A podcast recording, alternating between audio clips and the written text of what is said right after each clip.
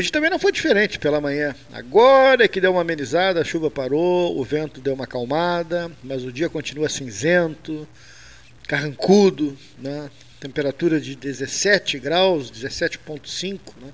quase 18 aqui na parte central da cidade, e a umidade alta. Né? Então, um dia feio ontem. Né? Nós estivemos né, acompanhando né, o, o Grito dos Excluídos na sua 27 edição, estive junto com o padre Marcos Bicalho, aldeia Caigangue, colônia Maciel. Olha, pegar uma estradinha de, de barro e uh, se não é a tração 4x4 do, do carro do padre Bicalho, eu já ficado ali numa, numa subida. Mas fomos fazer o, o, o umas entrevistas né, para a RU ontem no, no Dia dos Excluídos no Grito dos Excluídos, né, que é um movimento da Igreja Católica, de parte da Igreja Católica, que acontece anualmente no 7 de setembro, que foi um pouco diferente, né, esse 7 de setembro, né, diferente né, da, daqueles que a gente está acostumado a assistir, com parada militar, com a, a, as festividades da, do Dia da Pátria. Né. Ontem foi marcado por manifestações de um lado e de outro. E eh, não vai ser diferente do 13 de hoje, né, as avaliações de, desse 7 de setembro com os nossos comentaristas, os nossos integrantes aqui da mesa, que nos enviaram uma série de mensagens avaliando esse uh, movimento uh, de ontem. E nós vamos começar justamente com o uh, presidente do Centro das Indústrias de Pelotas, do CIPEL, Amadeu Fernandes, que faz uma análise não só das manifestações, mas também de um problema que vem preocupando um setor econômico, setor industrial, setor né, eh, importante da economia, que é a crise hídrica e os reflexos, né, a repercussão na uh, conta de energia elétrica né, e, por sua vez, uh, o reflexo na, na, nos preços, né, na indústria. Né. Essa crise hídrica gerou um aumento de energia, que vai pelo menos até abril do ano que vem, e nós vamos começar o programa de hoje justamente com o Amadeu Pedrosa Fernandes, que já está no site pelotas13horas.com.br, sobre é, essa preocupação de um importante setor econômico do país. Boa tarde, Cleiton. Boa tarde aos amigos da mesa. Boa tarde aos que nos escutam, o programa 13 Horas. Eu venho hoje abordar um tema que preocupa excessivamente o setor industrial. Ontem nós tivemos a movimentação política, foi muito grandiosa, com, com participação da população brasileira, mas não é esse o tema que eu quero abordar. O tema que eu quero abordar é a a bandeira da escassez hídrica, que fará a conta de todos nós brasileiros e das indústrias, com uma alta quase de 7% em média. Isto deverá ocorrer e se manter até 30 de abril de 2022. No caso da indústria, cada uma das empresas sofrerá um determinado impacto com o novo reajuste, que dependerá do quanto de energia é utilizada na produção. Lógico que haverá um impacto no setor com todos os aumentos que estamos presenciando e mais esse acúmulo agora, mas vamos ter algumas indústrias que poderão não repassar esse aumento para o produto final, porque o mercado já não aceita, não tem mais, não é mais acessível a compra ou aumentos de preços. Esperamos que em dezembro comecem as chuvas na região sudeste, porque realmente o quadro atual é bastante crítico. Também o, o aumento da tarifa de luz pode causar um impacto muito forte junto às empresas que não têm energia contratada. O repasse deste custo nos preços dos produtos reduz a competitividade, principalmente dos pequenos negócios. E aqui é que reside a nossa grande preocupação, porque em um período de retomada da economia, após meses de queda causada pela pandemia, o, esse aumento nas contas da luz vem a prejudicar mais ainda os pequenos negócios. Então, isso nos preocupa bastante. Vamos ter momentos difíceis. Vem o final do ano com compromissos de 13 terceiro, enfim, de isto vai afetar bastante os negócios, principalmente dos pequenos industriais, das pequenas empresas. O que eu não vejo nesse aspecto, eh, não se vê uma solução de médio, de curto prazo nem se fala, mas também não se vê uma solução para uh, estarmos com plena energia para poder produzir. Não, não existem projetos grandes ah, em andamento que possam vir a solucionar o problema. Então, isto vai demandar tempo para se resolver. Vamos ficar dependentes de chuvas da, da parte hídrica, né? E o que os governantes devem se preocupar é incentivar com todas as suas forças a energia eólica e a energia solar, que são uh, projetos de implantação mais rápida e de investimentos menores. Então, essa é a nossa expectativa de que os governantes possam atuar eh, dessa forma, tentando minimizar o problema, eh, não de imediato, isso não será de imediato, mas uh, virá, principalmente já a partir de 2022, termos uh, outras fontes de energia e, implantadas uh, pelo Rio Grande do Sul e pelo Brasil como um todo. Então, Cleiton, essa é a nossa mensagem que nós gostaríamos de deixar aos teus ouvintes e também aproveitar e dizer que é necessário nós eh, desejarmos ou rezarmos para que tenhamos chuvas, principalmente no centro do país. E também aqui no sul. Casualmente no sul estamos tendo. Pode ser que melhore também a situação aqui no sul. Mas uh, as usinas uh, do centro do país é que precisam, aquelas áreas é que precisam que chova com maior intensidade. Ok, obrigado pela, pelo espaço, um abraço a todos, fiquem bem. Obrigado, Amadeu Pedrosa Fernandes, presidente do CIPEL, Centro das Indústrias de Pelotas, tocou numa uh, pauta importante, que é a questão da energia elétrica, e uh, também dando uma alternativa né, nos investimentos na energia eólica e também na, na energia solar.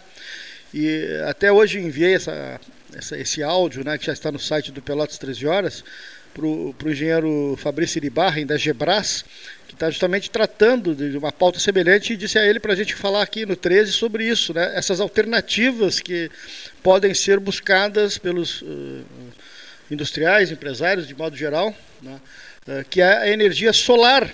E tem uma relação custo-benefício. E a própria Gebras tem esses projetos, né? E no momento oportuno, né, ainda né, nesse, nesse mês, vamos trazê-lo aqui, o, Fabrício, justamente para colocar essa na, alternativa eh, de viva voz né, aos nossos ouvintes, que é uh, uma saída diante dessa falta de, de, de, energia, desculpa. E muitos empresários médios, pequenos, já estão utilizando energia solar e fazendo projetos né, eh, nessa área da energia solar. Então, eh, é uma pauta interessante né, e vamos né, eh, ouvi-lo também aqui no 13 Horas. Agora nós vamos avaliar um pouco o 7 de setembro, o Cleiton já está conosco. Né? Vamos a Brasília, o Luiz Ricardo Lanzetta, jornalista, e eh, avalia, né, do seu ponto de vista, o, o, o, 7 de setembro, as manifestações. Também tem o Ricardo Nogueira, que faz a avaliação do 7 de setembro, o Marcelo Oliveira Passos, o, o Silvio Chaigar, o, o Ari Alcântara também de Brasília. Mas vamos começar com o Luiz Ricardo Lanzetta, as manifestações do 7 de ontem, né, o 7 de setembro, eh, em Brasília. Olá, ouvintes do 13 Horas. Olá, Cleiton. Olá, Gastal. Estamos aqui em plena quarta-feira de cinzas, dos desfiles de ontem, né, e com as opiniões tão diversas quanto resultado de escola de samba eh, na avenida. Né? Tivemos uma tivemos presenças né, que não serviram para né, criar uma comoção, ou invasões ou rebeliões, né, mas também não suficientemente pequenas para é, fracassos ou ridículos. Né? Parece que, em termos de, de visual e coisa e tal, não foi. É, foi meio que um empate aí, mas é, que poderia ter, ter sido visto com melhor melhores olhos se não fosse feito prognósticos impossíveis, como por exemplo, dizer, ah, na Paulista vão ter 2 vão ter dois milhões, né? É, olha, não, não dá, não, não, nunca teve um milhão na Paulista, né? o máximo foi com 500 mil pessoas, né? Enfim, mas se cria essas expectativas que não vão ser cumpridas e depois cria, né, foi um fracasso. Né? Não poderia, poderia até ser tratado como sucesso, uma vez que foi muito turbinado, né? Foi vários ônibus e, e outras atitudes ali de distribuição de placas pré-fabricadas, aquelas coisas todas, né? Com diárias de 100 reais e? Se quiser repetir, né? Tem que pagar tudo de novo. Quer dizer, boa parte ali foi pago, boa parte não foi. Mas, enfim, é, mas o que ficou de concreto né, de números, vamos dizer assim. Né? Não havia, por exemplo, não se falava muito em impeachment, porque ah, não vai dar e coisa e tal. Né? Hoje o que, que, o que tem? Quatro partidos importantes que não estavam dando bola para o impeachment, agora estão estudando o impeachment. Quer dizer, aí o Bolsonaro perdeu, né? porque perdeu. Aí entrou o PSDB, o MDB, o PSD do Kassab, que tem sido mais. e o Cidadania lá do Paulinho, da Força, que, enfim, são quatro partidos que têm por representatividade. Nesse caso aí, perdeu. Agora, o Senado já não vai fazer mais sessões. Essa semana, atrasando alguns projetos já interessantes para o governo, né? ou seja, o Senado mandou dizer assim, ah, não queremos uma conversa, por enquanto, pelo menos. Mas aí é outra derrota, né? O governo vai, vai ter dificuldade de passar qualquer coisa no Senado e na, na Câmara. Na Câmara, com essa de nós os partidos examinando o impeachment, talvez esse impeachment aí vai, vai demorar, não é uma coisa que sai assim, mas é, vai ser difícil também votar alguma coisa, né? Porque ficou com menos, menos, menos base, né? Partidos, é, da, e também criou uma certa comoção dentro do STF, né? Os ministros agora não tem como ficar unidos, né? Eles não nunca são, é difícil o STF julgar alguma coisa porque não é para daí tem que reunir todo mundo, né? E o Bolsonaro disse que hoje vai avaliar né, o que houve, porque houve tentativa sim de tomar o, o de entrar no Supremo, de invadir mas eh, foram contidos até porque não tinha muita gente, era mais caminhão e, e um ou outro lá. Mas houve essa tentativa de causar esse embaraço, né? E ainda há, há pessoas aqui que podem ainda tentar alguma coisa. O Bolsonaro vai a, a, a reunir um conselho, um conselho político mais pessoal hoje, né? Que talvez lá tenha o Malafaia, porque o, tem que ir alguém, porque o Mourão, por exemplo, está trabalhando. O Mourão foi para a Amazônia com 11 embaixadores, né? defender, argumentar o que está sendo feito, enfim, tem alguém trabalhando. E não é o presidente, é o vice. que está de olho. Então, é, o Bolsonaro tem que se cuidar com muita mais gente agora né, do que estava se cuidando antes. Porque a, essa, esse, esse investimento que ele fez na última semana de uma coisa assim, agora eu vou mostrar, e agora vamos lá, e agora vamos tomar na marra, e vamos fazer só as coisas que eu quero e do jeito que eu quero, não deu certo, né? Mas enfim, mas também nada vai acontecer assim de repente, porque é, agora parece que os dados foram jogados e cada um vai analisar o, as vantagens que vão tirar daí. A começar pelo Arthur Lira, né? A empurrar mais um pouco com a barriga, mas depois já começa a se compor com os outros, com o outro lado. Era isso, mais para fazer uma análise rápida do que se passou ontem. Da, entre as milhares aí que não chegou a conclusão única nunca. Um grande abraço para todos, né? E vamos aguardar os acontecimentos. Obrigado, Lanzetta. Grande abraço, né, fazendo a sua participação, né, também avaliando né, este momento. O mesmo vai fazer agora o Dr. José Fernando Gonzalez, né, também avaliando o 7 de setembro, os movimentos de ontem em Brasília, São Paulo, no país de um modo geral, aquilo que aconteceu e que deu para se perceber através das redes de TV. Dr. José Fernando Gonzalez. Boa tarde, ouvintes do 13 Horas. Prazer em voltar a conversar com os senhores e as senhoras. Ontem, nós tivemos no Brasil um evento magnífico. Magnífico, realmente magnífico. Milhões e milhões de pessoas nas ruas, tomando avenidas inteiras de grandes cidades brasileiras, mesmo em meio à pandemia, mesmo em meio ao, ao temor que muita gente tem de sair à rua mas milhões de pessoas estavam nas ruas de todo o Brasil, ordeiramente, pacificamente, vestindo verde e amarelo no dia da pátria. Eu fiquei aqui pensando em como seria se eu tivesse congelado no tempo, lá na época em que eu era guri, e despertado ontem, e visto toda aquela manifestação de verde e amarelo, de bandeiras do Brasil e de gente cantando o hino nacional e olhasse ali ao pé da imagem de grandes redes de televisão, ou pelo menos de uma delas, a, a, a, a frase dizendo movimentos antidemocráticos por todo o Brasil.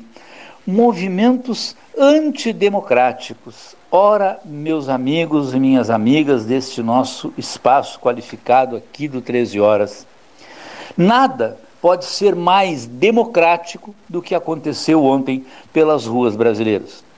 Se existe alguma coisa verdadeiramente democrática e verdadeiramente patriótica, ali está ela. Não entendo, não há como, não tem nexo a frase que, estampa, que se estampava ontem na tela de alguns, de alguns televisores. Não tem nexo. Porque aquilo ali é a própria democracia, é a democracia viva. A democracia de um povo que está nas ruas querendo buscar o seu caminho, querendo encontrar o seu caminho e querendo encontrá-lo pela via democrática. Uma população que apoia, ou que pelo menos aparentemente é, apoia o seu presidente, o presidente que elegeu. E eu não acho que aquelas pessoas, todas que estavam na rua, apoiem a pessoa de Bolsonaro, que tem lá os seus problemas. É? Aquelas pessoas que ali estavam, vestindo verde e amarelo, cantando o hino nacional com a sua mão no peito. Aquelas pessoas enxergam no Bolsonaro uma instituição apenas, o presidente da República. Qual outro presidente na história do nosso país teve o privilégio de discursar na Avenida Paulista frente a milhões de pessoas. Milhões de pessoas, as imagens não podem ser distorcidas. Nós vimos as imagens. Não adianta esta ou aquela autoridade surpreendentemente dizer que ali havia 50 ou 60 mil pessoas. Não, havia milhões de pessoas nas ruas brasileiras ontem. Copacabana, no Rio de Janeiro. Foi maravilhoso ver o movimento de verde e amarelo cantando o hino nacional ontem. Eu fiquei orgulhoso do meu país. O problema é que isso, a isso se contrapõe uma ideia de tentar difundir que isso seria de algum modo antidemocrático ou inconstitucional. Isso significa dizer que para uma parcela das pessoas que ocupam o poder ou que ocupam a mídia nacional, essa ideia democrática de milhões nas ruas vestindo verde amarelo e carregando bandeiras do Brasil, isso não convém. O que, é que convém então para um país que não seja isso? O ataque cívico em massa de milhões de pessoas. Nada pode convir, nada pode ser melhor para um país do que o ataque cívico da sua população. Então, na verdade, o que aconteceu ontem, ele simboliza uma coisa altamente positiva. Porém, a consequência do que aconteceu ontem nós veremos nos próximos dias. Chegamos a um ponto em que não há mais espaço para aumentar a tensão, para aumentar a pressão, não há mais espaço para incêndios. A, a, a necessidade que temos é de bombeiros. E eu temo que o Brasil caminhe para uma decisão traumática, porque não há mais espaço para as decisões, por exemplo, com todo respeito, do ministro Alexandre de Moraes. Não há mais espaço, não é possível mais conviver com as decisões de um ministro da Suprema Corte que tem, parece, a ideia de ser ele o dono do mundo, ou o, o senhor absoluto das decisões. Assim como também a, a fala ontem do nosso presidente da República, lá na Avenida Paulista, foi uma fala é, extremamente grave ao dizer que não cumprirá mais as decisões judiciais. Isso terá que ter uma solução. Para isso terá que ter uma solução. Ou o ministro sai, ou nós, tem, nós teremos um processo de impeachment do presidente da República. Não há espaço para uma terceira via. Agora, como isso será feito, meus amigos, nós precisamos esperar um pouco para saber. O que importa e o que fica de tudo isso é de que ontem nós tivemos um dia da pátria como eu, aquele guri lá do Açoita Cavalo, nunca tinha visto nem ouvido falar. Muito obrigado e até a próxima, se Deus quiser. Obrigado, doutor José Fernando Gonzalez. Quando o sinal marcou uma e meia da tarde, no sinal da ótica cristal. E avaliações, né, Cleiton, sobre o né? 7, né, o 7 de setembro, em como primeiro... fez agora há pouco o Luiz Ricardo Lanzetta, lá de Brasília, e agora o doutor Gonzalez, e ainda temos outras, né? Várias, várias, várias avaliações, depoimentos. Né? depoimentos de... eu, em primeiro lugar, quero pedir desculpas aos ouvintes, olha que às, às, vezes cai uma árvore na frente da gente, diante da gente, o que aconteceu comigo, uma árvore... Mas eu... hoje cedo eu vinha para o centro e vinha pela Avenida Bento Gonçalves dirigindo, fiquei com o carro lá para justamente ontem, aquelas andanças todas que eu te relatei, e vinha vindo e daqui a pouco me deu o estalo. Cátia, não anda pela Avenida Bento Gonçalves. Se cai um galho daqueles, é. né? aí tive, fiz uma convergência à direita e saí. Porque o, o medo que dá, não. João, quantos medo, casos de, e, é, e, gravíssimos. E, né? não só na, andando de carro. Não só de carro, aquela, ali na Praça da Catedral. É, ali na, senhor, né? andando na rua com essa ventania é, é perigoso. Muito uma, placa, um, uma coisa que se desprenda e Eu fui, tem que ter muito foi, cuidado. Foi na estrada de acesso ao município de Patópolis um galho caiu, um galho pesado caiu. Alguém me disse de Porto Alegre, você não pode apelidar o município de Patópolis porque você teria que ter autorização para isso, né? Bom, como o lugar se chama... Da é, Disney, né? Mas eu te é, consigo, é, te consigo. Bobagem, né? uma irmã que trabalha lá. Como o local se chama Florence, Florência, é. E, e, então, é simples, eu estava dizendo. Então vamos mudar o nome para Florenciópolis, né? O lugar se chama Florência, Florenciópolis. E eu pedi para o João Cândido Azambuja a foto do, do, do tio Patinhas. Acho que o tio Patinhas é uma figura extraordinária. É. Digo, eu queria a foto do tio Patinhas. Recebi o aviso de Porto Alegre, de uma amiga minha.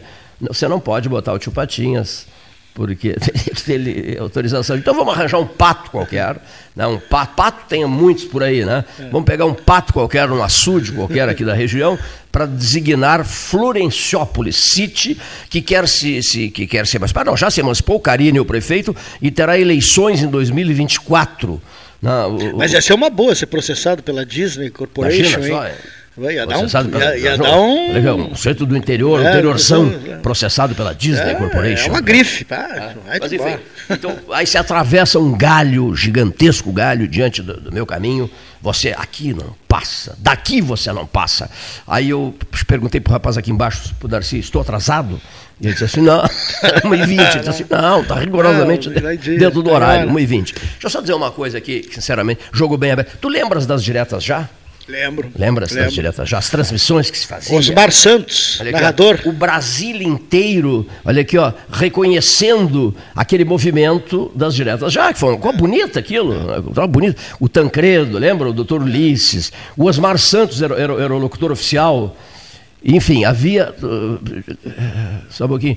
Que era aquele, aquela outra figura maravilhosa, o advogado, o advogado que eu vivo citando, às vezes dá um branco na cabeça da gente, né? Heráclito Fontoura de Sobral Pinto, lembra? É, o comovente Heráclito Fontoura de Sobral Pinto. Pois muito bem. Eu fiquei com a sensação ontem, 7 de setembro, sem tomar posição, viu? Nós aqui, o 13 horas, por exemplo, o programa petista, né? porque, sinceramente, você postou 47 fotos de líderes Instagram, de esquerda aqui no 13 horas. O sujeito me atacou ali no café para me dizer assim, mas vem cá, rapaz. Instagram mas? Vocês estão misturando 13 do nome do programa com 13 o número do PT. Ah, eu recebi é mensagem isso? também. Vocês ouvem uma barbaridade de lideranças petistas. Eu vi, eu vi no Instagram, fiquei impactado. 47 líderes petistas. Eu digo, é, sim, o 13 horas é um programa de esquerda. Sexta-feira vamos é. receber o deputado Elvino Bongás. Elvino Bongás, isso que, mesmo. Que veio a Pelotas e, Marrinhas. e aí me disse, não, não, não, posso fazer agenda em Pelotas sem ir no 13. Aquele tem o deputado federal que fala muito, que tinha muito voto em Santa Vitória. Henrique Fontana? Henrique Fontana. Não é meu, é do Rio Grande do Sul. Não, não, porque, não, tu fala sempre com ele. O Henrique Fontana. Sempre quer vir aqui também. Gosta uma barbaridade do 13. O outro deputado federal do, do, do movimento Sem Terra. Ah, o Dionilson Marcon. Dionilson Marcon, né? É. Saiu abraçado conosco aqui dizendo assim: é o espaço aberto que os Rio Grande tem. Palavras dele. Não foram minhas, foram palavras dele. É o espaço aberto que o Rio Grande tem. Hoje eu recebi uma mensagem de um, de um, de um ouvinte do programa é, se queixando é, de, da ausência de senadores ao microfone do 13. Ora, ora, ora, ora. O Lazier já nos concedeu várias ah, entrevistas. Paulo Paim o também. Paulo Paim vem aqui, inclusive. Vem aqui, Eu, adoro o programa. Ah. O senador Reis, olha aqui. Reis, toda hora é, também. E, e há outros senadores também ah. que participam, que participam Não, do 13 horas. Do, do, do, em relação ao Reis. Os atuais são os três, mas também ah. participava muito a senadora Ana Amélia. Muito, muitíssimo, né? Isso mesmo. Que, é da, que é da área, que é do ramo da comunicação. Em relação ao Reis, é preciso que seja dito uma coisa aqui tranquilamente uma análise que a gente precisa fazer. A gente precisa fazer. É um senador da República, olha aqui, do Rio Grande do Sul. É um senador do Rio Grande do Sul. Mergulhou de cabeça na questão da Lagoa Mirim. A UFIPEL não está lá dando muita importância para o assunto, mas o, o expert nisso se chamava Manuel Luiz Souza Viana, o grande expert em Lagoa Mirim. O senador mergulhou de cabeça nesses tratados com o Uruguai esse rico tratado com o Uruguai. Vai, vai, dar um salto de qualidade a Mirim. E é um assunto. Agora, se o sujeito preferir questionar seu Cleiton, seu Gastal, mas vocês não podem ouvir o, o Reis. Por que que não? Aí o sujeito diz assim, ele é contra o Porto de Rio Grande. Não. Lógico, ele está lutando lá por um porto que será ruim para nós, etc, etc, Mas eu não posso me basear nisso, no fato dele estar lutando por um porto, como é que é? Do sal, como é que é? Arroio de sal. Arroio de sal. Então, romper relações, não ouvir mais o Reis. Não, o Reis defende muitos interesses regionais que o 13 Horas defende. O Reis me convidou para coordenar os projetos do Museu Getúlio Vargas em São Borja e do Museu Oswaldo Aranha em, em, no Alegrete. O Reis é ultra relacionado na região. O Reis é super atencioso com 13 horas, não é verdade, Gastão? O Reis chega em Pelotas, ou antes de visitar Babel, ele me telefona, nos telefona. Posso aparecer lá? Claro que pode. Como é que eu vou dizer não para o senador da República? O mesmo sim que eu digo para o Luiz Carlos Reis, eu digo para o Paulo Paim. Estou indo, inclusive, levar livros para vocês. Quer dizer, o ouvinte tem que entender isso. Aqui é porta aberta. É porta aberta. Você tu entra e dá o recado dele. O debate é livre. E a opinião é independente. Uma outra coisa que eu vou levantar aqui, que é bem delicado, mas eu vou ter que levantar esse assunto. Vamos lá. É, só, em, que que só, só para finalizar a questão ah. do Heinz, é, as pessoas têm que diferenciar um pouco, uh, penso eu, na opinião minha, e eu vou externar aqui. Uma coisa é você discordar né, da, da, da, questão ideológica né, do governo federal, uh, não né, alinhar com o presidente. Isso é do, do, do jogo democrático. Claro. Uns gostam mais, outros, menos, não. outros odeiam, outros têm ojeriza, têm pavor. Isso é um jogo. Agora, uh, existem no governo as ações de governo, né? E pessoas. As ações de governo. Claro. Então, essas ações de governo independem, às vezes, muitas vezes, o presidente nem fica sabendo. O, dos trans... o ministro dos transportes, por exemplo. O dos transportes, o. 45 o minutos no 13? Então, por exemplo, em relação à Lagoa Mirim que tu falaste, é uma ação do, do, do, do, do, sena... do senador e uh, foi é, dessa semana, da, da, aliás, do final da semana passada. Então, é, é uma notícia uh, que nós não falamos ainda aqui. A bacia da Lagoa Mirim, né, localizada aqui na, na fronteira do Brasil com o Uruguai, vai receber, por ação do Senado, do senador e do governo federal, recursos da ONU. Da ONU.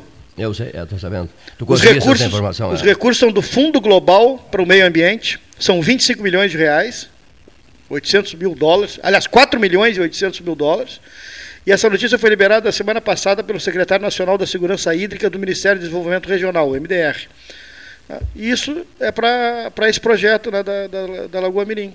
E detalhe. Isso é uma ação de governo que beneficia a, a região Tudo aqui, a, a Lagoa. Conosco, né? Tudo a ver né? conosco. Né? E isso independe da questão ideológica Sim. do governo. Não, não, é uma ação não, de governo. O senhor está proibido de ouvir o Reise, porque o Reise. A BR-116, quando o Reise não pode ser ouvido. É não pode ser, né? O Reise não pode ser ouvido.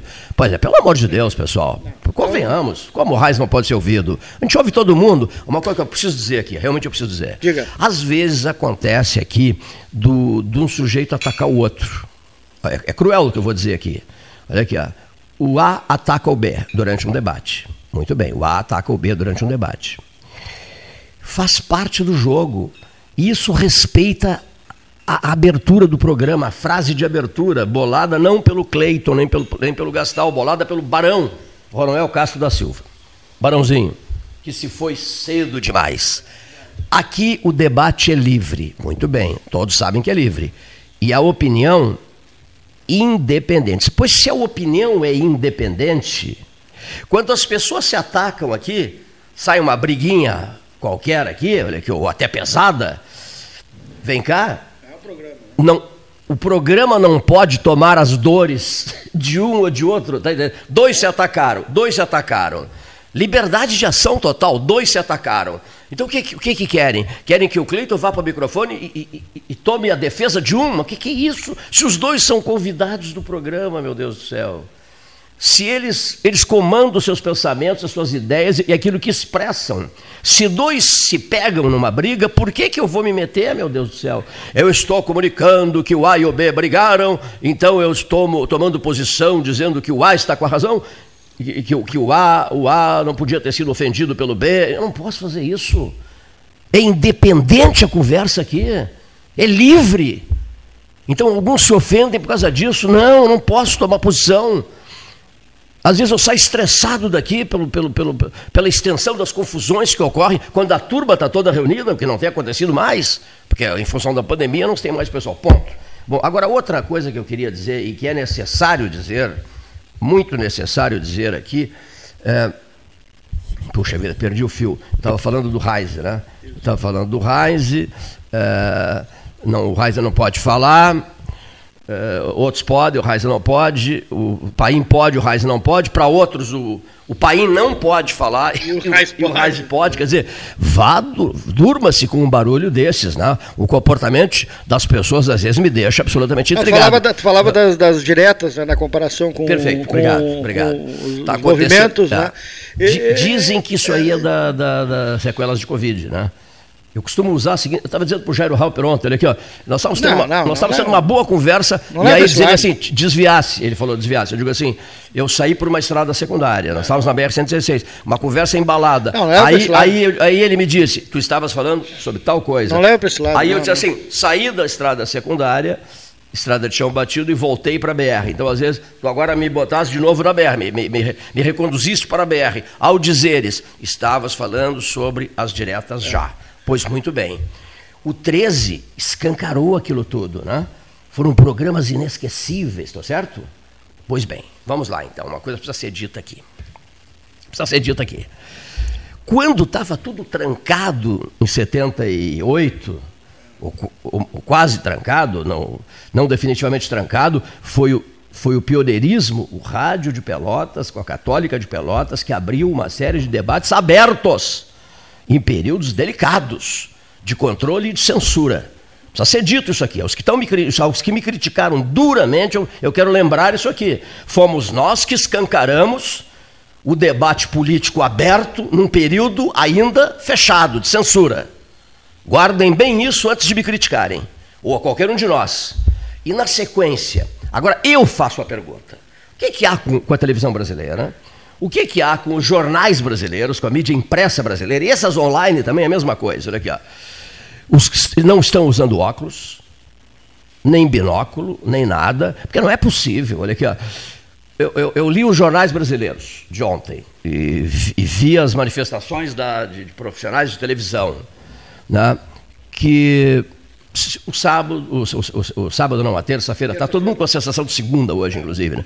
Olha aqui, Quarta-feira não, não aconteceu quase nada, olha aqui, um público insignificante, aquém do esperado, uh, mostravam imagens de que não traduziam, porque a, a questão é não é se posicionar a favor de A ou de B, não é nada disso.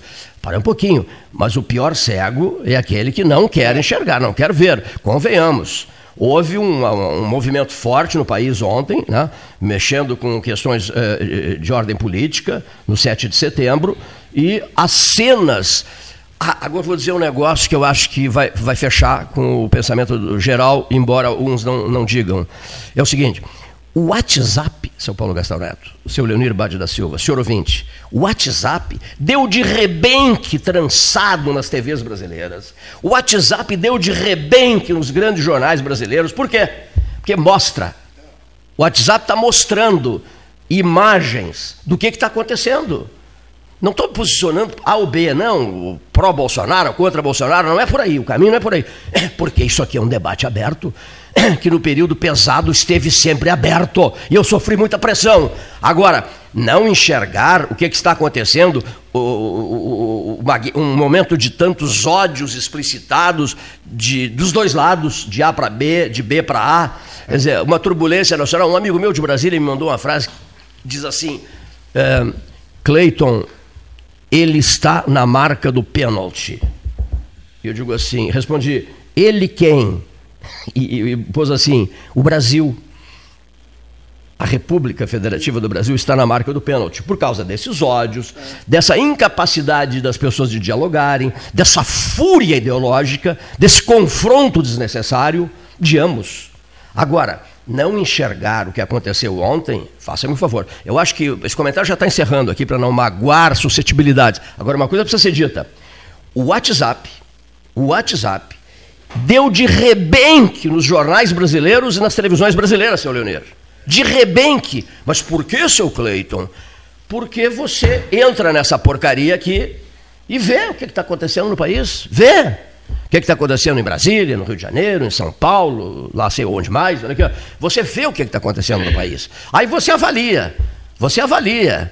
Agora, você liga uma televisão brasileira, abre um grande jornal brasileiro, Paulo, parece que não está acontecendo nada. Tudo, tudo, meu Deus do céu, tudo pela metade, tudo por trechinhos, tudo, tudo escondendo acontecimentos. Mas o que, que é isso? Que república é essa de, das bananas? Que republiqueta é essa?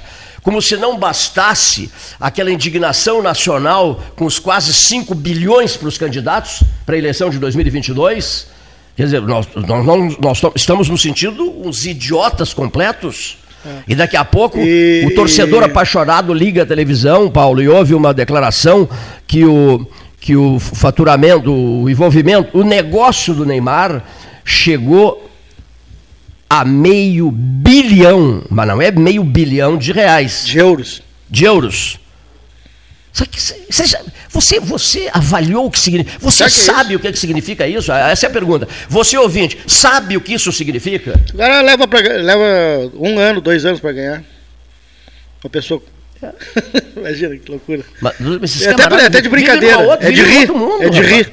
Vivem num outro mundo, eles vivem num outro mundo. No outro, outro, outro Brasília, que com todo respeito, hein, pessoal de Brasília, não se ofendam comigo. Sabe, tu falaste Brasília é a mesma coisa. É. Não, não, não nessas proporções, evidente. É, não, Mas se vive a tripa forra, é uma festa em Brasília. E em Brasília é uma festa. O vinho é de 5 mil reais a garrafa, é. qualquer vinhozinho de 5 mil reais a garrafa, já é considerado vinhozinho, porque o pai dos vinhos custa 98 mil a garrafa. O pai dos vinhos, o Petros, custa 98 e tem quem beba. E tem Em Porto Alegre já tem quem beba.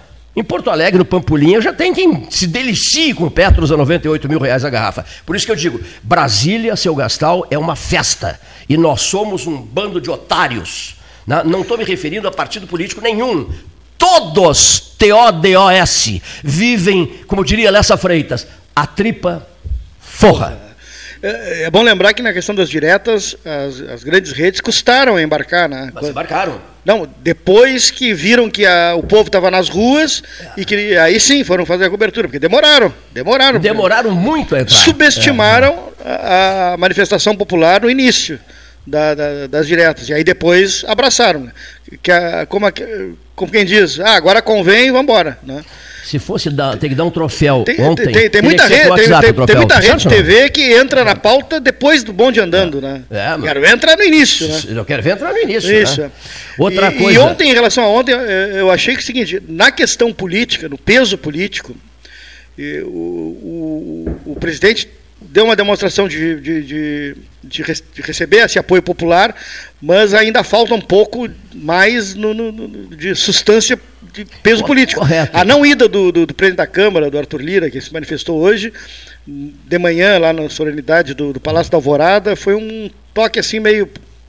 Bom, estamos cada um num lado, é. uh, e até. Que ele agora se, se manifestou dizendo que tem que se pacificar e tal. E o Progressistas é o partido que tem dado uma certa sustentação né, política ao presidente. Agora, é diferente, a relação, na, nas diretas havia um peso político muito grande do lado do, do MDB, aquela turma da, da, velha guarda do MDB, o que falta um pouco agora para o presidente havia, Bolsonaro. Havia um por, causa Ulisses, do, por causa do ímpeto havia dele. Um né? Ulisses, o ímpeto do, é presidente, do, esse é o problema. Ele não controla. Exatamente. Ele, não, ele então, se emociona, ímpeto, não, não, não, controla o que diz. É, e, e, acaba aí, o e aí causa problema para ele próprio. E, ele se torna o seu pior inimigo. É ele se torna o seu pior inimigo, né? Isso é uma coisa Porque aí, dita, aí, eh, tem muita gente que talvez ah. politicamente gostaria de estar ontem ah. no, e não vai com medo. Mais uma coisa que não eu vou te com dizer. medo de, ah. do, do, do, do, do, evento, com medo do presidente. Vou te dar um outro exemplo. ele vai dizer e o vai... Dória, por exemplo, o Dória. O Dória se elege governador de São Paulo com a dobradinha, com a campanha Bolsodória, não foi? É. Bolsodória, muito bem. Adorava o Bolsonaro.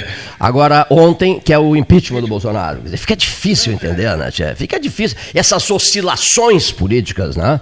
É, os comportamentos das pessoas que não mantêm a palavra empenhada, mudam com uma facilidade espantosa as suas declarações, as, as anteriores, até as de agora e as anteriores. Quer dizer, fica muito difícil para o cidadão comum. Eu sempre uso a expressão o salário mínimo que te coloca lá.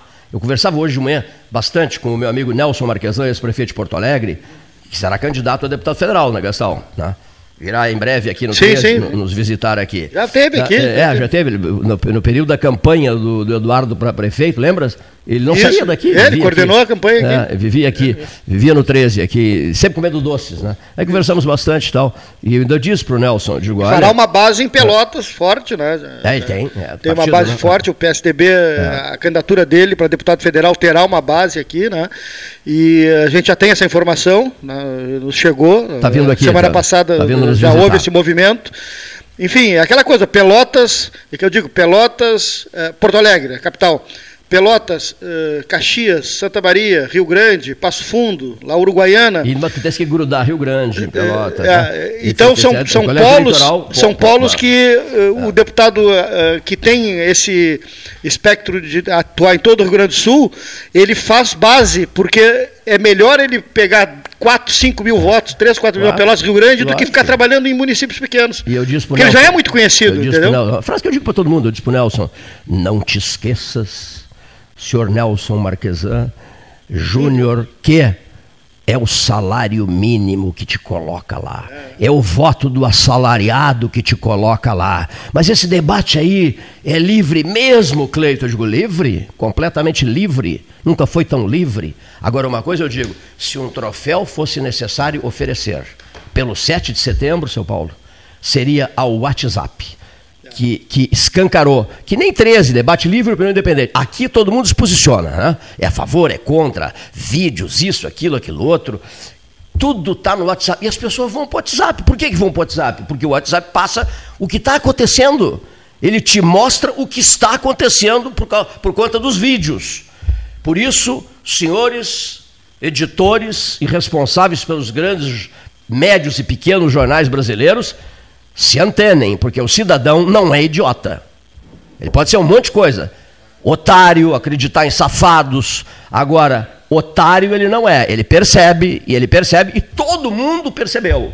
É um recado que eu estou dando aqui em nome da indignação pelo silêncio constrangedor da análise necessária do que está acontecendo no país. O que, que eu acho? Que a República Federativa do Brasil está na marca do pênalti que o ódio de parte a parte prejudica o país, que a gente não sabe o que, que vai acontecer, né? analisamos já os comportamentos das pessoas que às vezes abusam, etc., eh, de, de, parte a parte. O país não pode ficar na marca do pênalti, já bastou aquele 7 a 1 da Alemanha, não podemos ficar na marca do pênalti. Agora, vocês têm que ter compostura, né? um comportamento à altura da, da, da história política brasileira, Deus do céu. Por favor. Que saudades do Raul Pila, do Carlos de Brito Velho, do Décio Martins Costa, do Joaquim Francisco de Assis Brasil, do Paulo Brossard de Souza Pinto. Versei muito com a, ontem com a. Paulo Gastão Neto vai, vai, vai publicar isso, é, a grande homenagem que foi feita ao ministro Paulo Brossard de Souza Pinto, conversei muito com a Magda, filha dele. Até pedi, Magda, me passa o teu discurso. Que foi belíssimo, o Jair Soares me disse. Foi muito bonito o discurso da Magda. Eu era um dos convidados, porque foi, foi virtual, né? mas o Jair Soares e eu éramos convidados para estarmos lá com ela. Mas foi impossível para mim ir a Porto Alegre. Em todo caso, vamos postar e vamos, e vamos publicar o discurso da, da, de agradecimento da doutora Magda Brossar Jolovic. Bom, agora, Gastal, me permite, antes de encerrar minha fala aqui, eh, de dizer o seguinte. É, fiquei tão Fiquei abatido, sinceramente abatido, pela maneira como a coisa aconteceu. Eu estava em casa, é, escrevendo na frente do computador, e recebi uma mensagem: é, A minha filha descansou. A minha filha descansou. Eu, num primeiro momento, quando eu recebi a mensagem, eu confesso que não, não, não, não fiz associação direta. Eu, eu abri o celular e recebi a mensagem: A minha filha descansou. E, claro, ato contínuo você vai procurar. Eu estava assim, a foto dele, e você aparece um número só, 051, né? o 051 antes e o número. Aí depois eu fui fazer a pesquisa ali, não sei por que a foto não apareceu, está sempre ali a foto. Era, era a foto, que não estava, do João Garcia, do JG, nosso querido JG. Durante essa pandemia toda, no ano 2020 e no ano 2021, quase dois anos, não, é, Leonir? É, o JG e eu conversamos muito durante a madrugada. Muito, muito, muito, muito. O ano passado foi um ano de muitos golpes, de muitas perdas, de muitas tristezas. E a gente enfiava a madrugada numa conversa forte, filosofávamos. E ele também me narrava o drama dele com a filha há dois anos, é, internada no Moinhos de Vento, em Porto Alegre, enfrentando, um, em último grau, em último estágio, o diabetes. Né? A filha dele que faleceu com 42 anos, dia 6, às 9 da noite. E, e, eu devo ter sido a primeira pessoa, porque ele, na hora, acho que em função até de todas as nossas conversas durante dois anos, franquezas absolutas, eu gosto muito dele e ele de mim. Então, então é, ele colocou apenas essa frase: A minha filha descansou. Só isso. Né? Aí, lógico, o João Bosco Vaz imediatamente me passou todos os dados da Tayane, 42 anos, hospitalizada, no mês de vento, com essa dificuldade de saúde já antiga, e vivia recebendo os mais tocantes sinais de carinho que eram dados pela mãe e pelo pai. O JG vivia em função dessa filha. Vivia absolutamente em função dessa filha. Conversamos horas e horas nos últimos dois anos sobre as dores da gente, os sofrimentos da gente, os desencantos da gente e as dificuldades da vida. Foi uma espécie assim, era uma, ele brincava comigo, isso é uma terapia. Né? Nós, na madrugada, nos telefonamos pelo WhatsApp e ficamos né, nos consertando e nos melhorando e tal. Então, talvez, em função de tudo isso, Paulo, é que ele tenha, tão logo a filha faleceu, às nove da noite, colocado no meu WhatsApp a frase: A minha filha descansou. Então eu quero, nós postamos, noticiamos e tudo, né? recebeu muitas homenagens de amigos de Pelotas e de Arroio Grande, que é a terra natal dele. E aqui no 13, hoje eu quero. Nosso comentarista falou no dia do, do falecimento da filha, falou, fez um comentário para o 13 horas, no dia 6 de setembro, não é isso?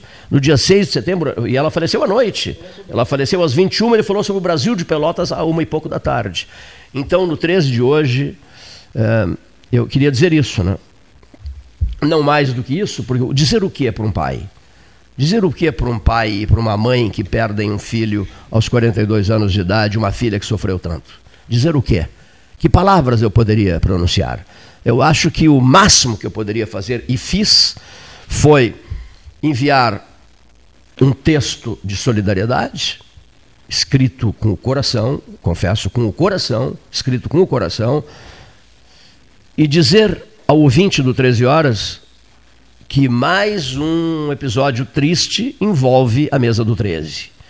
O JG é comentarista do 13 Horas, dedicadíssimo ao 13 Horas, defende furiosamente a preservação, a manutenção do 13 Horas, a sobrevivência do 13 Horas, externa isso nos seus comentários e tem muito carinho para com todos nós aqui em relação à, à turma do 13.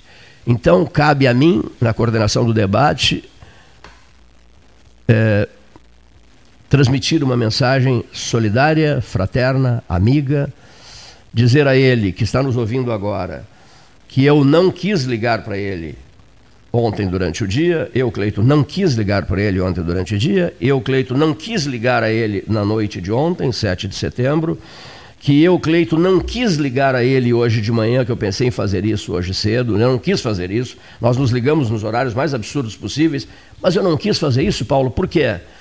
É, em sinal de respeito ao JG, né?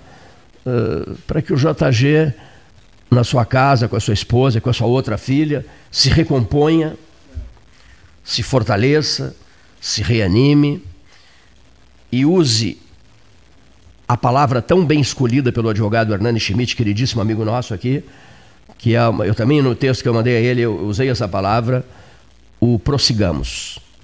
Não temos como escapar do prossigamos, por mais intensas e pesadas que sejam as dores que nos dão a missão de carregar.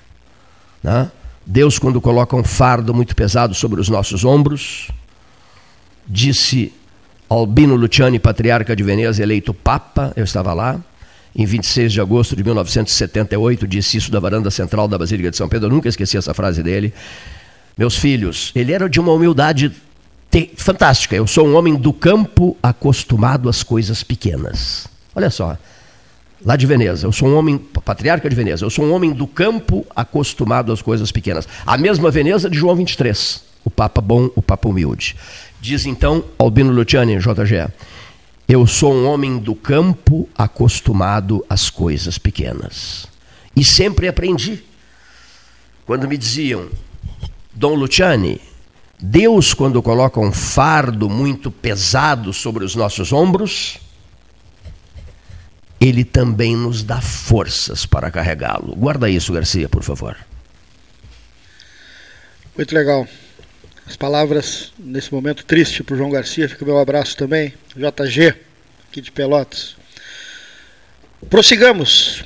8 de setembro, está chegando a Brasília nesse momento o deputado federal Marcel Van Hatten e a expectativa do dia desta quarta-feira com cara de segunda, o deputado nos fala qual a expectativa. A maior delas é a fala do presidente do STF, deputado Marcel Van Hatten. Meu caro Cleiton Rocha, todos os ouvintes do Pelotas 13 horas.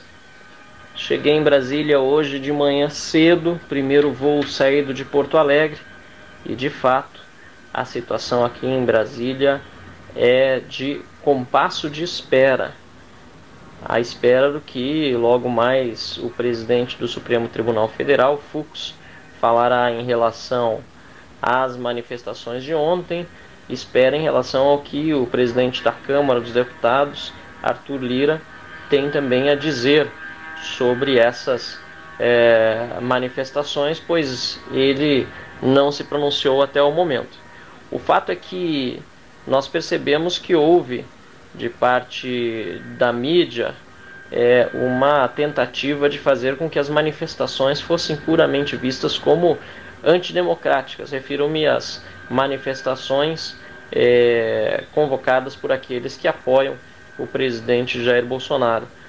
Quando, na verdade, assim como aconteceram é, fatos semelhantes na época em que a presidente Dilma foi é, alvo de protestos nas ruas, a, aconteceram manifestações isoladas de pessoas pedindo por meio de faixas e cartazes é, situações extremas né, e realmente antidemocráticas, mas a maior parte do povo, a maior parte dos brasileiros, inclusive pessoas do meu relacionamento pessoal que estiveram nas ruas, a maior parte foi para pedir justamente é, o resguardo das nossas garantias individuais, as liberdades e também da própria democracia.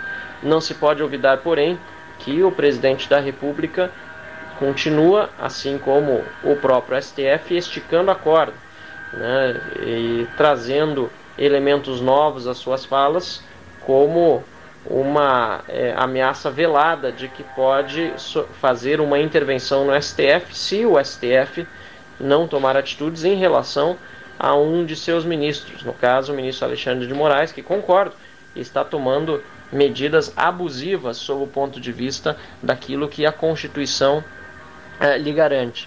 No entanto, o presidente da República não lembra nas suas falas, eh, talvez convenientemente, que quem pediu essas prisões depois autorizadas por Alexandre de Moraes foi o PGR, Augusto Aras, indicado por ele, Jair Bolsonaro, para a Procuradoria-Geral da República.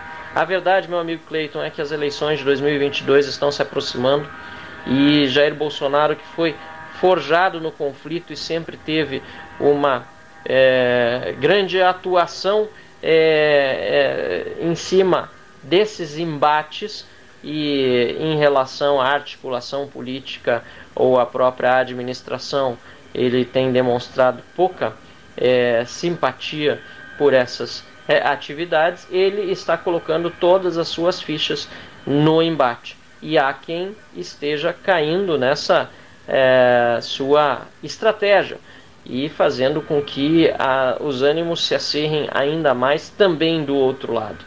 Ver, aliás, aqueles que de vermelho passavam é, pelas ruas ou se manifestavam ontem serem chamados de democratas é um verdadeiro assinte para quem foi às ruas ontem de verde e amarelo, porque sabemos muito bem o que fizeram os partidos que defendem claramente nos seus manifestos, inclusive, uma ditadura, a ditadura do proletariado e não democracia.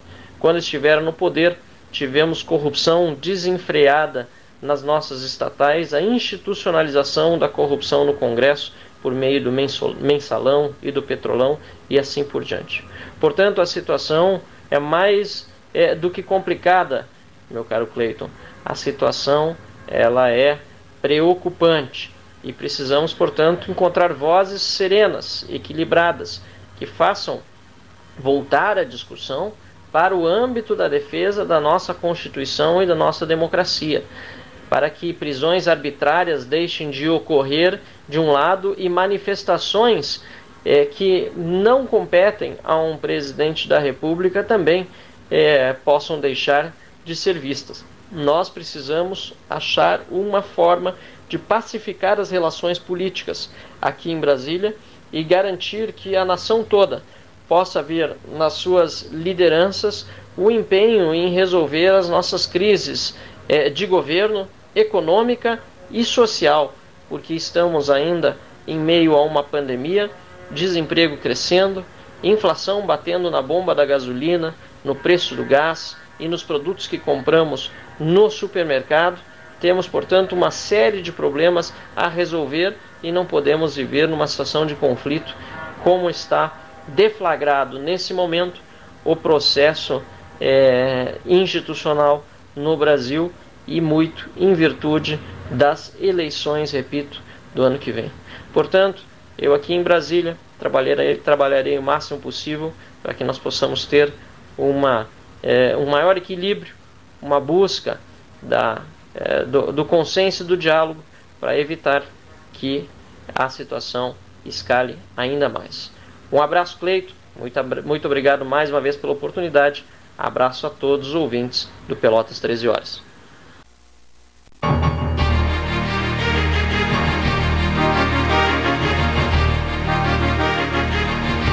Associação Comercial de Pelotas é um dos órgãos mais antigos do país, sempre em defesa da classe empresarial, com uma história marcada pela transparência e pelo compromisso com seus associados. Faça parte do nosso quadro de sócios. A ACP está localizada no edifício Palácio do Comércio, Rua 7 de Setembro 274, telefone 3028 1541, com o ramal 200.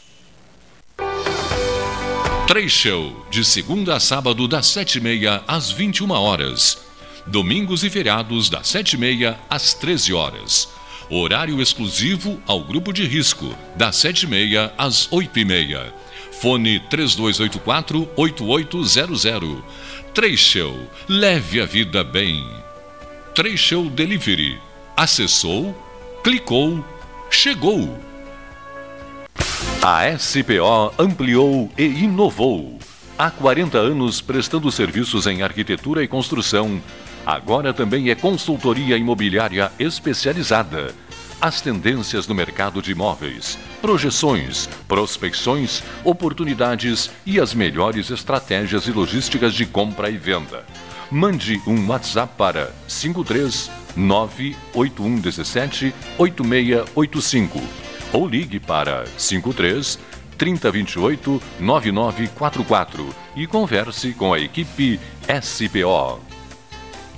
Quando a pandemia parou o país, nós seguimos produzindo. Quando a crise freou a economia, nós seguimos produzindo. Agora chegou a hora de puxar a retomada, produzindo ainda mais. Expo Inter 2021. O agro gaúcho fortalece o país. De 4 a 12 de setembro, no Parque de Exposições de Esteio, com todos os protocolos de saúde. IRGA, Arroz é Saúde e Governo do Estado. Novas façanhas. Aquarela Tintas, uma empresa com equipes especializadas em Pelotas, Rio Grande e Porto Alegre. Aquarela Tintas, Rua General Osório, 1259. Telefone 3225 5000. E também na Avenida Dom Pedro I, telefone 3281 1714. Aquarela Tintas. Dar valor é acreditar, apoiar e impulsionar. O Badesul dá valor para o Rio Grande e seus empreendedores crescerem. Por isso, oferecemos consultoria e soluções financeiras de longo prazo para quem produz, no setor público ou privado, de todos os tamanhos e segmentos, de produtores rurais a startups. O Badesul valoriza você. Conte sempre com a gente. Governo do Rio Grande do Sul. Novas façanhas. Ferragem Sanches, Barros Cassal 16, Arial. Fone 3228 4188. De segunda a sábado, das 8 às 12 e das 13h30 às 18h30. Material hidráulico, material elétrico, tintas, vernizes, tinners, máquinas serra mármore, furadeiras, cimento cola e ferragem em geral. Ferragem Sanches, Barros Cassal 16, Arial. Promoção Eu Acredito. Você passa no crédito. Banrisul e Mastercard fazem acontecer. 100 mil reais em prêmios, mais mentoria financeira para tirar seus planos do papel. E mais, centenas de prêmios para você agarrar no site da promoção. Atenção pro passo a passo. Cadastre-se no site da promoção. Jogue na máquina de prêmios sempre que usar seu cartão de crédito Banrisul Mastercard, independentemente do valor. Cadastre-se em euacredito.banrisul.com.br. Tu conhece aquele ditado, né? Em terra de vacinados, quem usa máscara é rei. Dá, muito boa. E essa então? Mais vale uma máscara no rosto do que duas no pulso. Perfeito. Espero que as pessoas entendam, né? Usar máscara devia ser mais popular do que qualquer ditado. Tchê, a máscara é fundamental no combate ao coronavírus, mesmo se tu já se vacinou. Afinal, quem vê máscara, vê coração. Proteja quem você ama. Uma iniciativa, a Prefeitura de Pelotas e Ecosul. Para não sofrer, é preciso saber viver. E saber viver, hoje, é evitar aglomerações, usar máscara, higienizar as mãos constantemente, manter o distanciamento e fazer tudo para proteger você e os outros. Para salvar vidas, as prefeituras da Zona Sul, desde o início da pandemia, realizaram muito e vão continuar trabalhando incansavelmente no combate ao coronavírus. Mas você precisa também continuar fazendo a sua parte. E lembre-se: vacina boa é vacina no braço. Fique atento ao calendário de vacinação e tome as duas doses. Assim, juntos, vamos vencer essa luta. A Zona Sul Associação dos Municípios da Zona Sul. Suba no caixote do Café Aquário para debater a duplicação da BR-116. Quer comprar, vender ou alugar? A Imobiliária Pelota é a parceira ideal para a realização dos seus desejos. Opções inovadoras de atendimento a qualquer hora e em qualquer lugar. WhatsApp, visita remota, tour virtual, contrato digital e outras ferramentas seguras e práticas para você fechar negócio sem precisar sair de casa. Na Imobiliária Pelota, os sonhos não param. Acesse www.pelotaimoveis.com.br WhatsApp 991 11 7432 Chega de disputar o sono com o seu colchão. Escolha ter uma noite divina com essas promoções. Conjunto Box Casal Atena, conforto macio com molas pocket ensacadas em 12 vezes de 165. Conjunto Box Casal Era, conforto firme com molas Max Spring, também em 12 vezes de 165. Tudo com pronta entrega. É só na Life Sleep Comfort, em Pelotas, Rio Grande e Porto Alegre.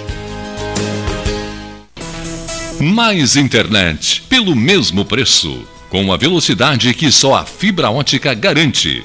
Plano de 200 mega agora é 300 mega. Plano de 400 mega agora 500 mega. Polvo, a internet múltipla, 3199 4000. Genovese Vinhos, Delicateces, produtos de marca, a qualidade de sempre. Ligue 3225 7775, Doutor Amarante 526. Visite a sua Genovese Vinhos.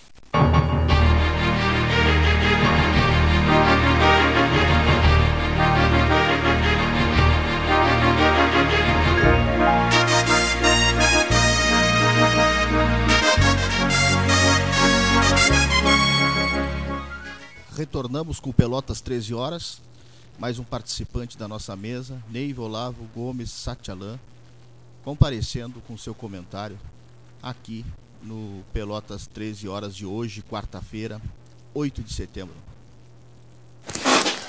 Boa tarde, Cleito. Boa tarde a todos os ouvintes do Pelotas 13 horas. Sabe, eu ontem, quando assisti aquelas manifestações fantásticas do dia 7 de setembro, me lembrei daqueles tempos da década de 50, por aí, em Pedro Osório, onde, na época Vila Olimpo, é, onde se comemorava, dia 7 de setembro, em praça pública, num altar improvisado, que as pessoas faziam sempre um pouco antes de começar os festejos da Semana da Pátria, e ali as crianças, e eu na época era uma criança, né, na escola, na verdade um grupo escolar, é, de Vila Olimpo, e ali naquele momento todos nós fazíamos um, alguma, alguma manifestação, diziam-se versinhos, né, é, enaltecendo a independência do Brasil. Parecia pouca coisa, mas não era. Não era pouca coisa. Na verdade, nós estávamos ali reforçando como povo, como pessoas que obedeciam às regras constitucionais, obedeciam às leis, enfim, nós estávamos comemorando tudo isso. Era isso que, que aquele povo pequeno para o conjunto de um país, mas enorme para aquela pequena vila, Vila Olimpo, era isso que nós fazíamos ali. Ontem, quando eu vi aquela massa humana festejando a independência e ao mesmo tempo pedindo independência, porque é, não é independência do Brasil, independência dos brasileiros. É aí que está a confusão. Não é uma questão de defender a cidade, o país, é uma questão de defender o cidadão. E aquelas pessoas, aqueles milhões de pessoas, não podem ser ignoradas. Ignorar aquelas pessoas, como fazem alguns, como fazem até grandes redes de televisão, é só ver as manchetes da Rede Globo. Claro que a Rede Globo tem os seus interesses, até a gente entende. Ela precisa que as coisas não sejam assim como estão sendo. É importante, por exemplo, que se entenda que existem outras formas hoje de comunicação. Nós não precisamos só seguir uma orientação, botar entre aspas isso, de uma informação que venha de um lado só. Hoje nós temos informações de todos os tipos. O que nós precisamos é filtrar. Para isso, claro, que as pessoas têm que aprender a filtrar informações, têm que aprender a dar significado às informações, para que se desperte aquilo que a gente chama de conhecimento na cabeça de cada um. E é isso que tem que ser. Não há nada errado das pessoas, as pessoas do povo, pensarem umas diferentes das outras. Não está errado. Tem que se respeitar as diferentes opiniões. Isso está claro.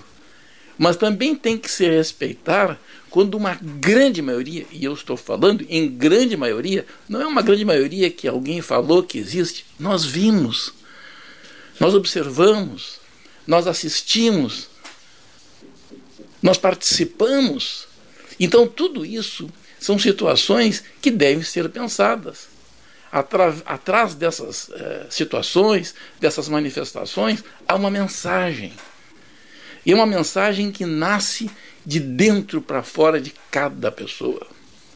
São mensagens que, se não souberem ser lidas pelas lideranças, sejam elas verdadeiras ou falsas, que não souberem ser lidas pelas pessoas que têm a legalidade, mas muitas vezes não têm a legitimidade, porque muitos não, for, não são votados, mas têm o poder de decidir sobre o voto dos outros.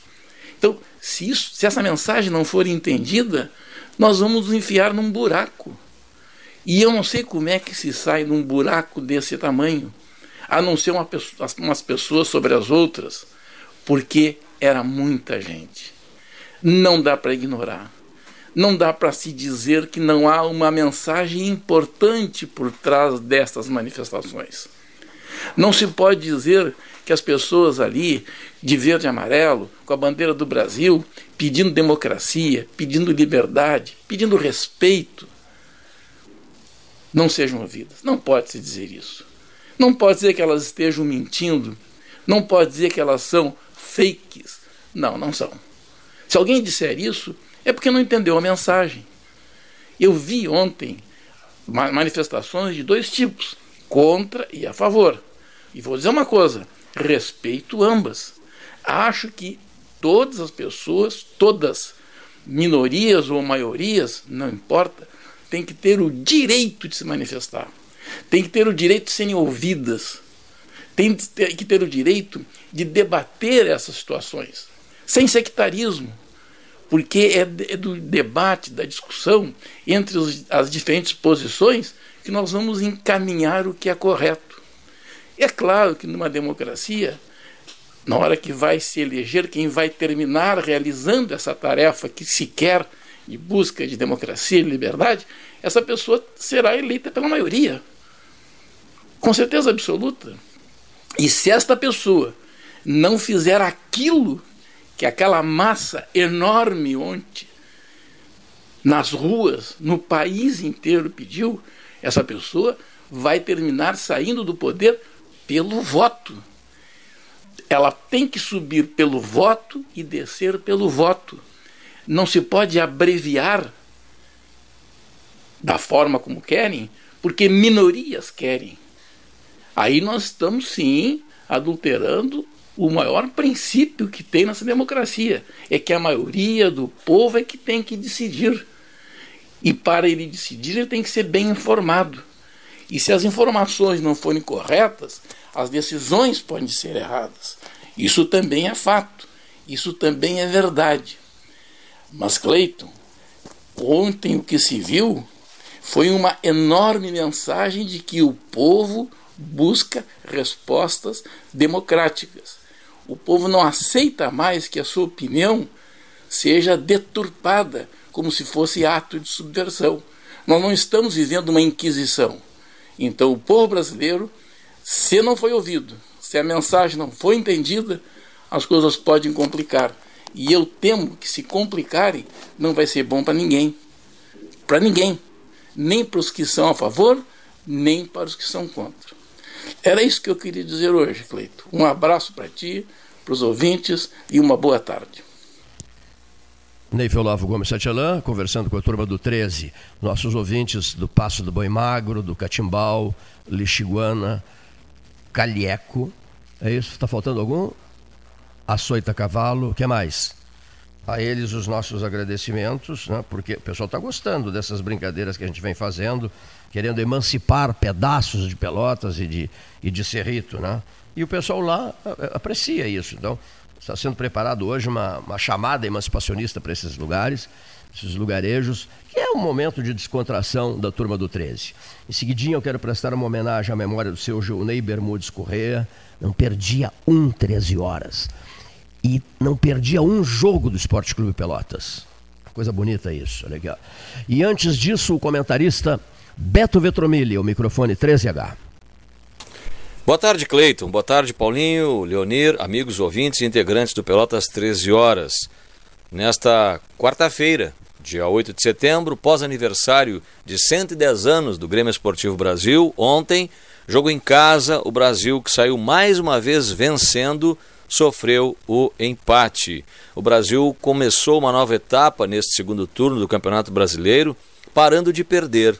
O Kleber está a oito jogos apenas no comando, comparado ao que esteve o técnico Cláudio Tencati, que por 14 jogos à frente do Brasil perdeu seis, empatou seis, venceu duas. Kleber perdeu as quatro primeiras e já empatou as quatro subsequentes. Mas é verdade que também nos últimos três jogos recentes, contra o Remo, contra o Vasco e Confiança, o Brasil começou a construir algo que ainda não fazia, que era sair vencendo. Os erros individuais e até mesmo o erro crasso, gritante do VAR no jogo contra o Remo estão alijando o Brasil de já estar respirando pelo menos as três rodadas fora do rebaixamento. São corrigíveis estas falhas? Sim, são corrigíveis estas falhas, mas o Brasil terá que ter mais atenção nos futuros jogos. O Brasil agora tem um prazo aí de praticamente 10 dias, até o dia 18, quando estará em Goiás enfrentando o Goiás, que está na turma de cima da tabela de classificação, mas que não é adversário direto do Brasil. E quem sabe, contra esta turma de cima da tabela, uma turma que joga mais, joga um futebol mais solto, menos apressado, no afogadilho como foi o Confiança ontem, na pressão de busca de pontos, o Brasil tem a melhor sorte para um rendimento mais técnico e evoluir ainda nas vitórias que precisa. O tempo urge, o Brasil é fato, precisa começar a ganhar, mas ainda não dá para jogar a toalha. Os mais derrotistas já estão dizendo que o Brasil está rebaixado. Olha, se a matemática permite muitas vezes confrontar dados contra realidades de percentuais de desempenho nos jogos, esta mesma matemática vale para dizer que o Brasil ainda tem 15 jogos para disputar e somar pontos mínimos adequados para, quem sabe, fugir do rebaixamento. Difícil é, impossível ainda não. Abraço a todos, até a próxima. Beto Vetromilli, muito obrigado, Beto. Importantíssima a tua manifestação é, nesta fase é, difícil para o futebol de Pelotas, mas a esperança, né, seu Leonir, continua, né? Continua e tal. Às vezes a coisa é. Eu, eu, o Brasil de Pelotas fico, é, tá, entrou na história do um a um. É só um a um, rapaz. Ninguém aguenta mais esse troço de um a um. É só um a um, não sai do um a um. Vamos sair fora do um a um, pelo amor de Deus. Precisamos de uma mensagem positiva, diz o próprio Beto Vetromilli aos ouvintes do 13 Horas. Né? Beto Vetromilli, comentarista 13 Horas, falando eh, na tarde chuvosa, e bota chuvosa nisso, da. Não é segunda-feira, da quarta-feira, 8, eu gosto desse número, 8 de setembro de 2021. Hoje acordei. Ontem fiquei esperando o Fantástico, maluca, né? Que eu queria. Hoje acordei, meu Deus, tudo de novo, segunda-feira, em seguida acendeu a luzinha. Não, seu Cleito, segunda-feira não. Quarta-feira, né, dona Eva? Grec Fuentes em Camboriú, também molhada, Santa Catarina. Onde está José Carlos? José, José Carlos, uh, só um pouquinho. Uh, o professor, o ex-vice-reitor da Universidade Federal de Pelotas, José Carlos da Silveira Osório, Tatalo. Né?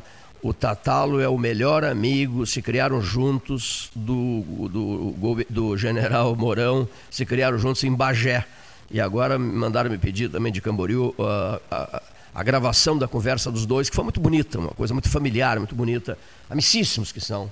Desde os tempos em que conseguiram suas primeiras namoradas, que depois se transformaram nas esposas dele, deles, né, as esposas deles, né, do Tatalo e do, e do, Mili, do Milico, né, que é o vice-presidente da República. Bom, prosseguindo. Esse senhor, Gilney Bermudes Correia, 82 anos de idade, tinha o hábito ouvir o 13 horas. Ele jamais deixava de ouvir o debate 13 horas, todos os dias, e várias pessoas me repassavam essa informação.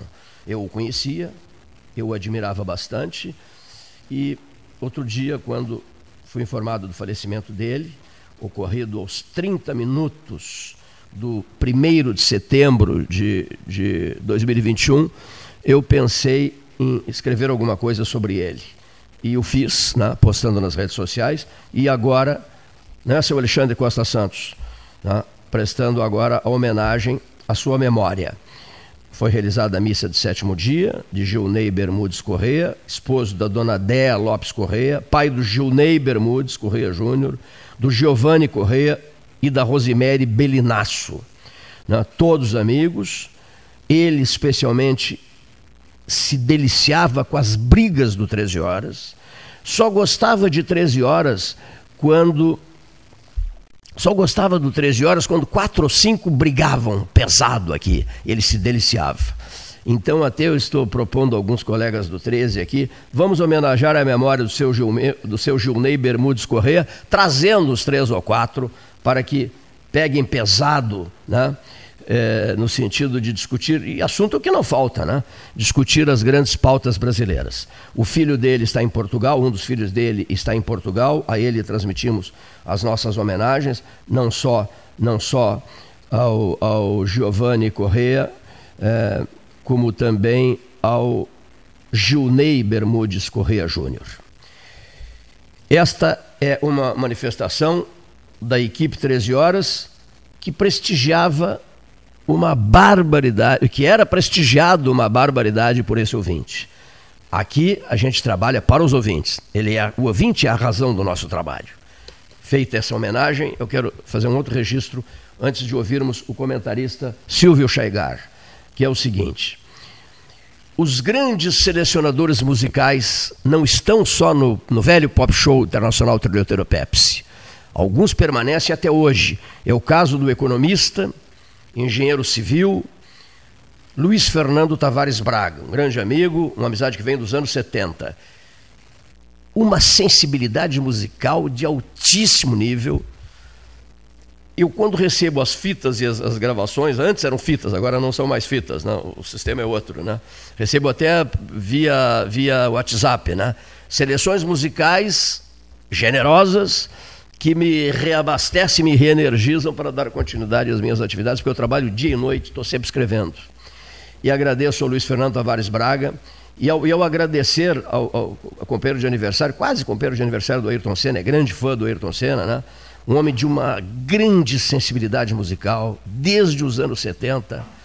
É que ele, ele, vive em função da música, né? Ele tem mil e uma atividades, mas a música é, é, é uma das razões de viver dele. Como também era razão de viver do, do, do Joãozinho Manta, de outros selecionadores musicais do 13 Horas que marcaram época do 13 Horas, não, Cleiton. Selecionadores musicais do Pop Show Internacional Triloteiro Pepsi. A começar por José Carlos Farias, Luiz Otávio Zabaleta Lobo da Rocha, nosso saudoso Luiz Otávio. Ronaldo Fossati Pinto, que reside em Porto Alegre, José Arthur Dani Michelberg, um dos maiores cirurgiões de Porto Alegre, do Rio Grande do Sul, começou, quando estudava medicina na Católica, como selecionador musical do Pop Show Trileteiro Pepsi, o cirurgião José Arthur Dani Michelberg. O ex-presidente da Unimed, o médico José Milton da Cunha Mirenda, selecionador musical do Pop Show Trilhoteiro Pepsi. Já citei o Joãozinho Manta, que marcou época na seleção musical do Pop Trilhoteiro Pepsi. Tudo isso para saudar o Luiz Fernando Tavares Braga, que continua envolvido eh, pela música e, e, e repassando a mesa 13 hoje as grandes maravilhas musicais destes tempos. E ao fazê-lo, ao homenageá-lo, eu também aproveitei o momento para registrar aquelas figuras que marcaram época nos tempos da juventude, nos anos 70, década de ouro, e musicalmente, seu Leonir Bade da Silva, uma década privilegiadíssima. Quem viveu os anos 70 jamais poderá queixar-se do padrão musical daqueles tempos.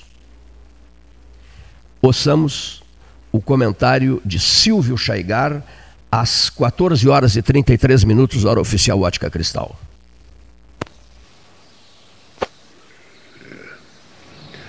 Prezados Cleiton Rocha e Paulo Gastal, prezados amigos e ouvintes do programa Pelotas 13 Horas.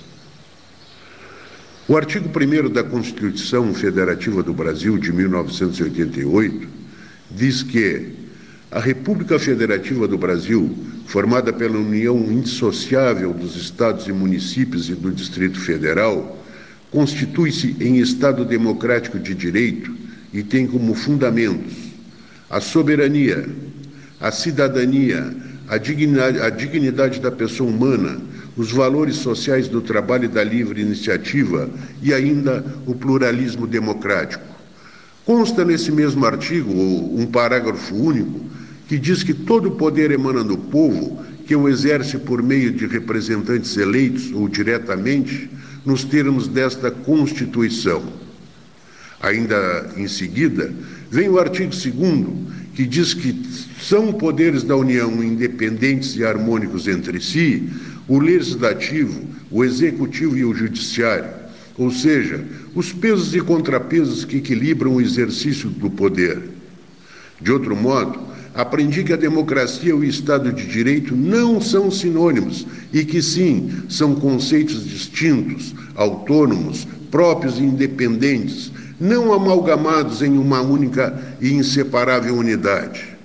Portanto, o Estado de Direito, que foi constituído pela vontade popular, só pode ser alterado através do poder constituinte, momento raro em que prepondera o princípio democrático sobre o princípio do Estado de Direito. Abusos e ilegalidades têm acontecido a todo momento por parte do Poder Judiciário, tanto que processos inteiros foram anulados depois que de a nação ter sido exposta a pesados depoimentos, seja por parte de réus, seja por parte de delatores. Por outro lado, tem o Poder Legislativo insistentemente construído leis que legislam em causa própria, como é o caso dos financiamentos eleitorais e das emendas parlamentares, e, ainda, da tomada dos executivos por cargos comissionados indicados pelos mesmos, em contrapartida à aprovação de leis de interesse do Executivo. Ora, amigos e ouvintes do programa Pelotas 13 Horas, depois de todo esse tempo de confinamento e restrições, depois de todo esse tempo de dificuldades que a população como um todo tem passado, o que temos enquanto nação é um enfrentamento acirrado entre poderes, entre situação e oposição e, ainda, entre conhecidos oportunistas e o vento, que ainda não lhes indicou para que lado o barco vai. O Poder Executivo, através do senhor presidente da República, tem extrapolado na ação de reagir ao sistema, partindo para o enfrentamento e o afrontamento direto com os demais poderes, que o coloca em xeque a possibilidade de sua destituição, seja através do impeachment, seja por um laudo médico, atestando devaneio excessivo. Muito obrigado por mais esse espaço. Até. Muito obrigado pela mensagem, João Paulo Rezende Russo, doutor João Paulo, advogado. O senhor não está mandando seu comentário por 13 horas, estamos, estamos aguardando, prezado amigo. Ouçamos o doutor Simão Orlando Halper ao microfone do 13. Boa tarde, pessoal do 13 horas, ouvintes. É, pois é, eu estava me pensando, estava pensando o quanto representou para o país a, essa pandemia socioeconômica, em vidas, é? o custo. O Brasil foi extremamente alto. Não importa é, se houve uma boa ou má administração no, no início desse, desse problema, importa o que está acontecendo no momento. O que passou, infelizmente, passou de uma maneira certa ou errada, passou. Nós temos que atuar e continuar atuando de uma maneira decisiva, lembrando ainda quanto representa isso o custo Brasil. Por que, que eu estou dizendo isso? Porque vocês devem estar cansados de ouvir a mensagem através de informações radiofônicas, televisivas, é, através de jornais da mídia escrita, mas é, essa insistência lembra a propaganda que fazia um determinado produto que está muito popular até hoje, que através da propaganda massiva, uma propaganda persistente, ela, ele não é esquecido. Pois eu estou aqui hoje para dizer exatamente isso. As mortes foram brutais, foram tristes, o custo do Brasil continua alto, a custa de venda de, de vacinas ou de compra de vacinas e todas as implicações que isso decorre. Pessoal, é só vou dar informação, vou ser persistente, vou continuar dizendo a mesma coisa. Lavar as mãos, usar a máscara e efetivamente fazer a vacina. Um abraço, é isso que está realmente trazendo como vantagem o uso da vacina e esses cuidados. Uma outra vez, um abraço e obrigado. Obrigado, Simão. Conversamos outro dia e o Simão me dizia assim: uh, o rádio também precisa de, necessita de poder de síntese, né? recados, recados mais curtos, né, etc. Obrigado, doutor Simão. Orlando Halpert, no microfone do, 13, do, do 13H, gosto de dizer assim, 13H. Depois de Simão Halpert, Ari de Carvalho Alcântara, direto de Brasília. Amigo Cleiton, amigo Paulo Gastal, ouvintes do 13 Horas, amigos da Zona Sul, Pelotas. Hoje eu não poderia deixar de falar sobre as manifestações e comemorações do dia 7 de setembro. Foram monumentais. Jamais tinha visto tanta gente na esplanada dos ministérios. Esplanada feita para receber pessoas por Oscar Niemeyer, um espaço imenso, jamais tinha sido ocupada em na sua totalidade. Onde estava? Não tinha lugar para se mexer. Milhões de pessoas. Milhões de pessoas de todas as origens, credos, formas, jeitos, idades, enfim. Milhões de pessoas que se apinhavam para comemorar o 7 de setembro e se manifestar. Manifestar suas reivindicações, suas vontades, suas ideias, suas paixões, sua política. Foi um, foi um fato indescritível. No resto do, do, do Brasil foi o mesmo. Na Avenida Paulista, a maior cidade brasileira, para onde convergem todas as regionalidades do Brasil, do norte ao nordeste, sul, sudeste, enfim, foi algo indescritível. Em Copacabana, Porto Alegre, cidades do interior, enfim, o Brasil inteiro se manifestou. A pergunta é: se manifestou a favor de Bolsonaro?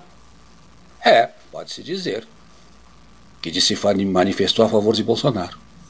Mas se manifestou mais a favor de uma outra coisa. A favor da liberdade.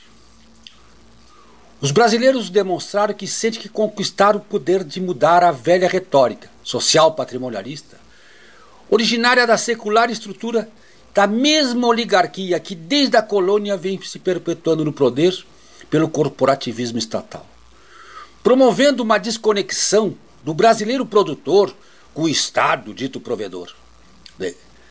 Na reversão desse contexto é que está todo o conjunto necessário e reivindicado de reformas. Não só dos regimes de previdência, tributária, administrativa, mas de todo o Estado. Foi isso que os brasileiros foram dizer ontem. Os brasileiros foram pedir liberdade, mas liberdade nesse contexto. Os brasileiros querem produzir, querem trabalhar. E esses são os axiomas a serem seguidos em toda a linha política do governo Bolsonaro, e para isso foi eleito por 57 milhões de votos. Não é uma descrição fútil com um ministro qualquer do Supremo Tribunal Federal colocado por um governo anterior, ou vários. Não é essa a questão. A questão é o Brasil produtor. E hoje pela manhã, ao sair de casa, vi um trânsito imenso. Os pontos de ônibus lotados de pessoas, os ônibus lotados, pessoas indo ao trabalho. Este é o Brasil real. Esse Brasil acordou, reivindicou ontem e acordou hoje produzindo. E é isto que nós temos que ler dessas manifestações. É um Brasil realidade, é um Brasil produtor, é um Brasil de fato, é um Brasil pelo qual nós podemos orgulhar. Obrigado, ouvintes do 13 Horas, obrigado Cleito e Paulo Gastal. Abriremos o 13 Horas de amanhã com as manifestações do professor Renato Luiz Melo Varoto e do doutor Fabrício Machello, não é isso, Leonir Bade da Silva? Mesa 13, fim de conversa. Uh, Carlos Vina Nogueira, muito obrigado. A árvore caiu na região do Taim e o vento foi, foi, empurrando a árvore caída que estava em cima da BR e os, e os carros dando ré. Né? Porque a árvore ainda caída, andando pela BR, levada pelo vento, estava indo contra os automóveis. Os, os motoristas né, frearam e, e, começaram a dar uma ré para evitar a colisão com essa árvore. Taim, ventando muito, né? essa aqui é a grande verdade. Ventando muito, uma chuva já insuportável, as pessoas estão fartas dessa chuva toda, mas a perspectiva é de que no dia 9, amanhã é isso, tenhamos tempo bom. Confere? Que tenhamos tempo bom. 8 de setembro de 2021, muito obrigado a todos que estiveram conosco e até amanhã.